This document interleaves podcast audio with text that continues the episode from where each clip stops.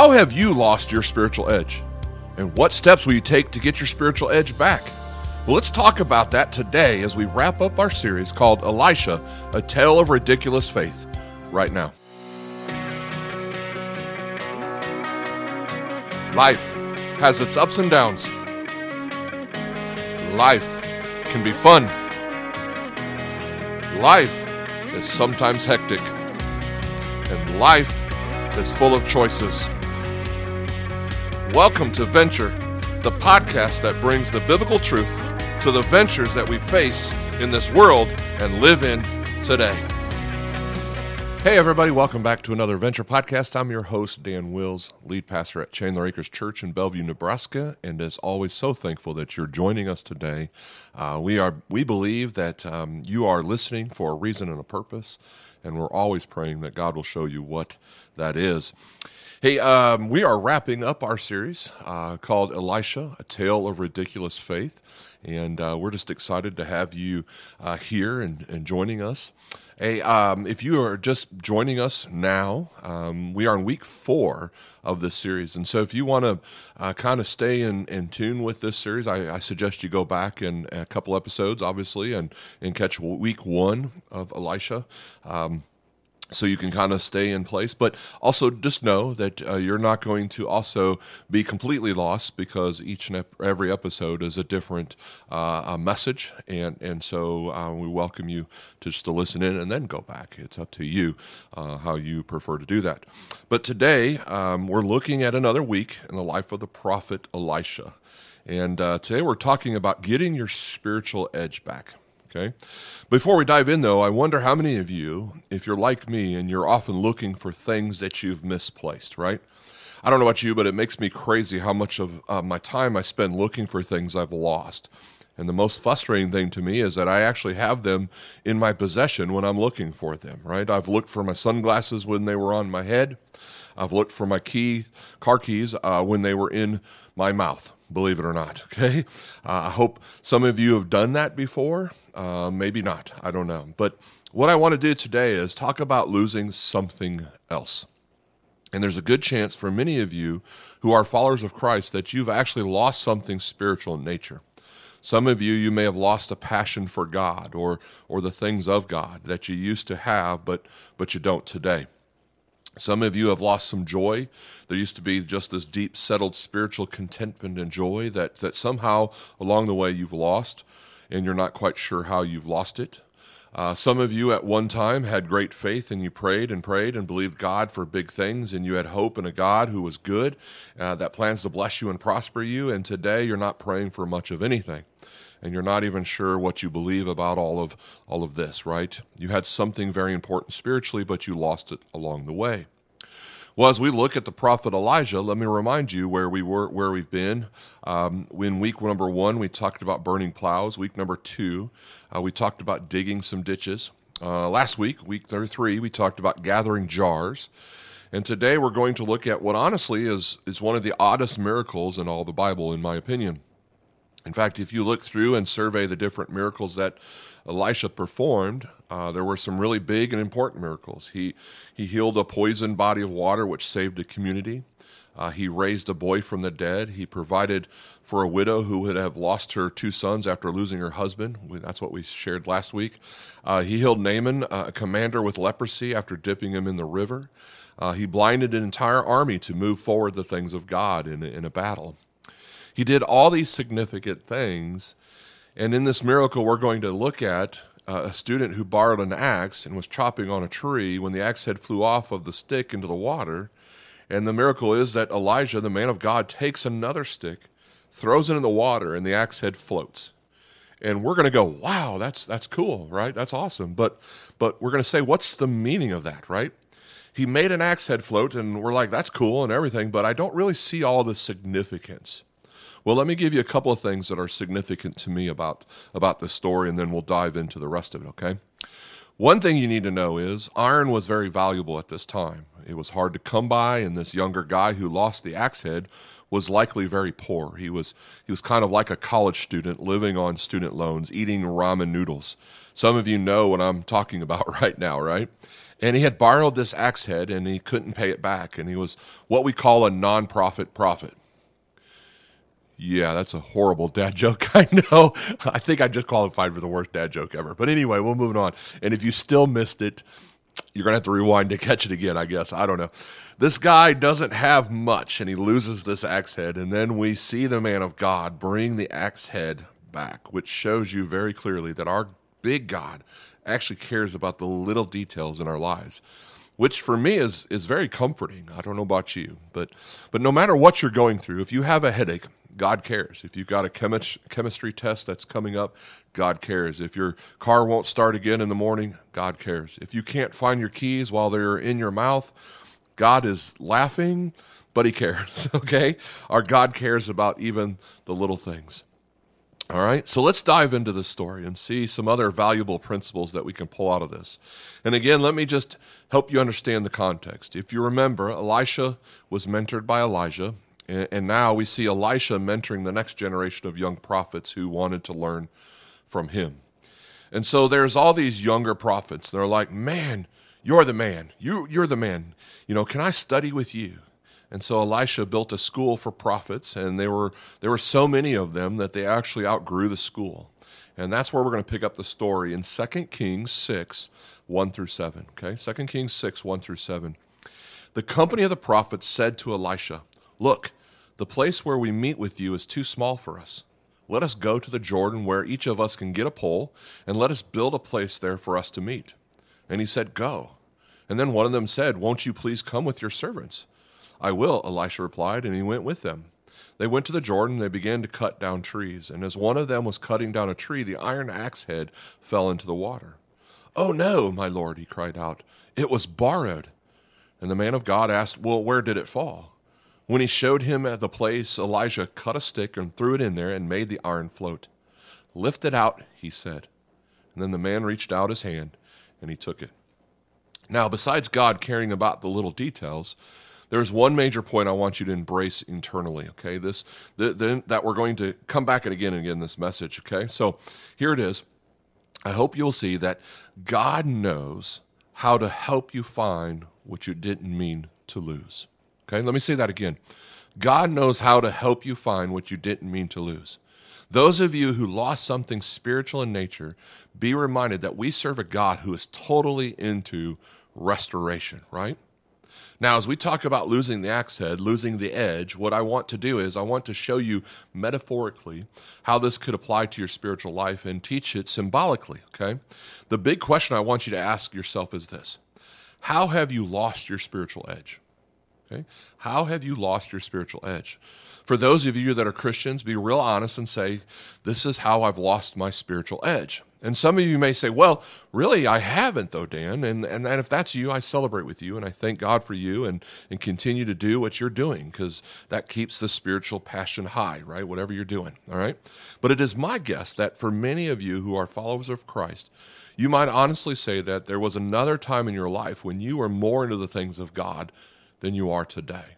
And so I would ask you to acknowledge specifically and honestly how have you lost your spiritual edge? For some of you, you might recognize there was a time when you had committed Christians around you all the time that, that helped build you up and prayed for you and encouraged you in the things that mattered most, right? But when you look around now, you have some kind of Christian friends, but they're not really building you up in the things of God, and you've lost your edge because of that. Some of you, there was a time when you served in church and you had the thrill of being used by God, making a difference with your gifts. And, and sometimes it was hard, but all the time it was fulfilling. And then you got busy and you stopped and, and you were going to get back to it, but you, but you never did. And now you are missing something, right? Because you knew what it was like to be used by God. But now life is pretty much about you. Some of you, at one point in your life, you really loved to share your faith with other people, and, and you had a deep love for those who were outside the family of God but something happened along the way. And even though you used to be really, really good at trying to help others without Christ, now you can't even remember the last time you had a spiritual conversation with, with someone that is not a follower of Jesus. Some of you, when you're really honest, you notice your standards have eroded. right? Years ago, you had strong Christian values and you thought, hey, I'm not, I'm not going to do that because that's not pleasing to God and that's not helpful to me. And then something happened. Maybe you got a set of friends and they said, come on, come on, come on with us. And you're like, okay, just this once. And then before long, you started cutting corners, taking some shortcuts, and doing some things that you probably shouldn't have been doing. And, and now you wake up and you wonder, well, how did I get way over here? I have no idea what happened to me. You know, I used to do this, this, and this, and now look where I ended up. How have you lost your spiritual edge? The reality is, it can happen to any one of us because we have a spiritual enemy whose mission is to steal, kill, and destroy everything that matters to the heart of God. In fact, I can tell you now that it really happened to me years ago. I realized one time I went up to pray before the church, and in the middle of my prayer, I realized I hadn't prayed personally all week long. I was praying publicly, but not privately. I would study the Bible, but it was only to teach. There was no personal devotion in it. And in the middle of the season, God showed me very clearly what had happened. I had become a full time pastor and a part time follower of Christ. And, and, many of you can relate. You become a full time parent and a part time follower of Christ, or a full time business person and a part time follower of Christ, or a full time student and a part time follower of Christ. You didn't mean to lose your edge, but you did. You didn't mean to fall back into the old patterns and become addicted again, but you did. You didn't mean to drift from the love and intimacy you had with God and, and wake up depressed and empty and hollow on the inside, but you did. You didn't mean to end up pursuing the emptiness of material possessions, but, but if you were honest, you'd realize that's exactly what you did. You didn't mean to become a part time follower of Christ, but that's what happened. You lost your spiritual edge. So, what do you do when you're swinging away and the edge flies off? How do you get your edge back, right? How do we get our edge back? Well, I want to look at this story with Elijah and the young prophet and apply symbolically two lessons about how we get our edge back, okay? The first one is this we need to be honest about where we lost it. Be honest about where you lost your edge. In, in verse 6, Elijah says, Where did it fall? In other words, the axe head isn't gone, it's just where you left it. So, where did it fall? And I would ask you, you listening today, where did you lose it? Where did you start to lose your spiritual edge? You're all smart people, I know it. And if you look back, you can probably say, oh, yeah, I remember when I took a wrong turn. I made some friends that were probably the wrong friends, or I started dating the wrong guy. Maybe for you, you dropped the discipline. You used to pray and, and you stopped. You used to be devoted to actually hear, searching for, the, for God and his, in His Word, and then you stopped. You used to be a tither and then you kind of got behind and then you just stopped and you wonder why I lost the joy of worshiping God and trusting Him in that way. You used to, and then you stopped. You used to be involved in maybe a life group or a women's group or a men's group or some kind of group where others would speak into your life and then you stopped. Some of you, you thought your secret wasn't going to hurt anyone, but you didn't realize it wasn't really a secret because God knew it was really hurting you. Some of you, maybe you got your you got hurt by somebody, someone in the church, and you're like, hey, if they're going to act this way, forget all of them. I can't take this anymore, right? And you've allowed your heart to be grow, to be grown hard. You you blamed God over what someone else did. Be honest about where you lost it. For me, I'll just be gut level transparent with you. Here's here's what happened to me. As a pastor, I started to care more about what other people thought about my spiritual life than I cared about my own spiritual life. I cared more about the appearance than I did the substance. Be honest about where you lost it. The second thing that I believe this text could teach us is this with God's help, take back what you lost. With God's help, take back what you lost because our God specializes in helping you find what you didn't mean to lose. In verse 6 and 7, we see it when he showed him the place. He said, Where'd you lose the axe head? When he showed him this place, Elijah cut a stick and threw it in there and made the iron float. And then he said, What? He said, Lift it out. Then the man reached out his hand and he took it. Lift it out. With God's help, lift it out. With God's help, take it back. With God's help, take back what you lost. Remember, uh, a couple episodes ago, we, we studied the ditches. Only God can send the water, but sometimes He wants you to dig the ditch. And then last episode, only God can multiply the oil, but He wants you to gather the jars. This week, only God can make the axe head float, but He wants you to lift it out. He wants you to take back what you lost as He brings it back within your reach. The moment you start to think, maybe I can get it back, maybe I, maybe I can do this, I can promise you there will be a voice in the back of your head that says, Oh, slow your roll, man. No, you can't. You can't get it back again. It's been too long and you've gone too far. You've done too much and you can never have it back. After all you've done, you've lost the best of what you could ever have had. Well, I'm here to tell somebody that with God, it's not too late to be the person that you could have been. It's not too late to get back what you thought you could have never have again. It's not too late to have what you used to have and have even more of it.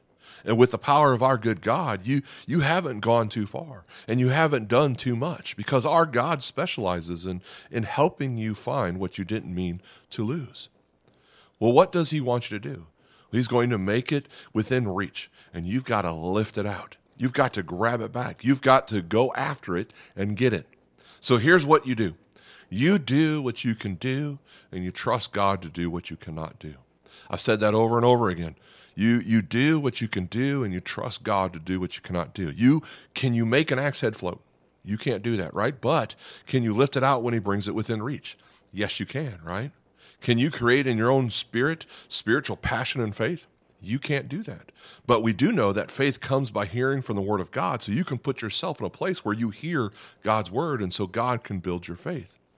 You know that God hears and answers prayers, right? So, so you can choose to pray even when you don't feel like it. And you can choose to worship even when you don't feel like it. And you can choose to share your faith with other people, even when you don't know all the answers to the questions you're asking yourself right now. And you can search for God again. And when you seek Him, you will find Him, Scripture says. You take back what is available to you. I love what Revelations 2, 2 4 through 5 says. Jesus was speaking to a church of people who are where many of us are today.